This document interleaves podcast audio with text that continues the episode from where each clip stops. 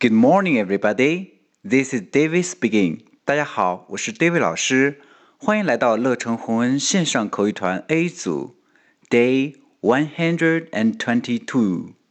Here we go. 小新背着新买的书包来到班级，看看小萌对小新说了些什么。Your new school bag looks very nice. Thank you. OK，小萌说的是，Your new school bag looks very nice。这里我们注意 your your 二的卷舌，school school 这里要注意浊化，不要读成 school school school school bag very very 这里注意 v 的刮下唇 v。 very 好，小新的回答，Thank you。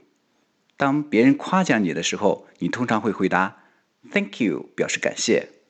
OK，完整来一遍。Your new school bag looks very nice. Thank you. That's all for today.